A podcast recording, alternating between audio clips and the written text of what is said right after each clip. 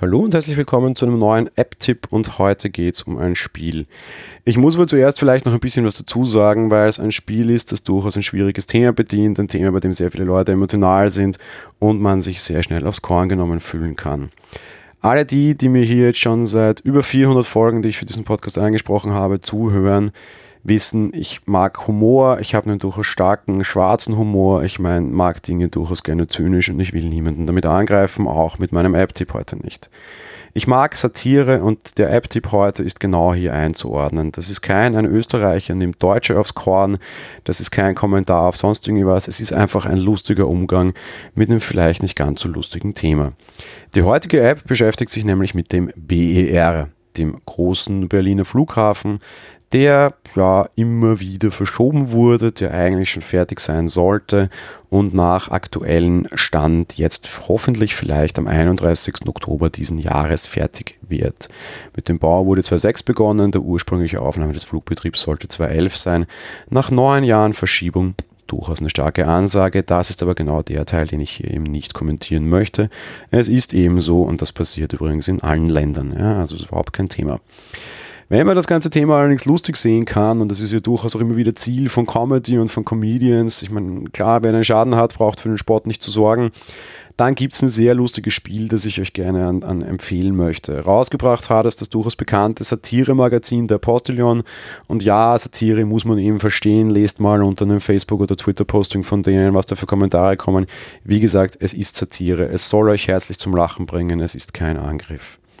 Entwickelt wurde das mit einem, einem anderen Entwicklerstudio quasi gemeinsam und im Endeffekt nennt sich das Ganze der BER Bausimulator. Ihr müsst dort in dieser App, die durchaus schön gestaltet ist, den Berliner Flughafen bauen, Zeiten einhalten, Gelder einhalten und relativ schwierige, sehr humorige Entscheidungen treffen. All das nimmt das mit einem sehr schmunzelnden Auge. Als Bausimulator selbst ist es eigentlich sehr nett also eigentlich umgesetzt, aber dazu kommt eben noch eine wirklich große Menge an durchaus schwarzen Humor und man muss eben da mit dem entsprechenden Mindset rangehen. Ich persönlich habe die App tatsächlich oder habe sehr viele Abende gespielt. Ich habe es sehr geliebt, sehr genossen, war sehr gut unterhalten. Was gibt Schöneres, ist in einer Zeit wie diesen einfach mal wirklich ja, gut unterhalten zu sein, gut zu lachen und ein bisschen Spaß zu haben. Ich hatte viel Spaß mit der App letzte Woche und möchte sie auch dementsprechend heute empfehlen. Grundsätzlich ist das Ding kostenlos tatsächlich zu haben. Ihr habt allerdings Ingame-Werbung.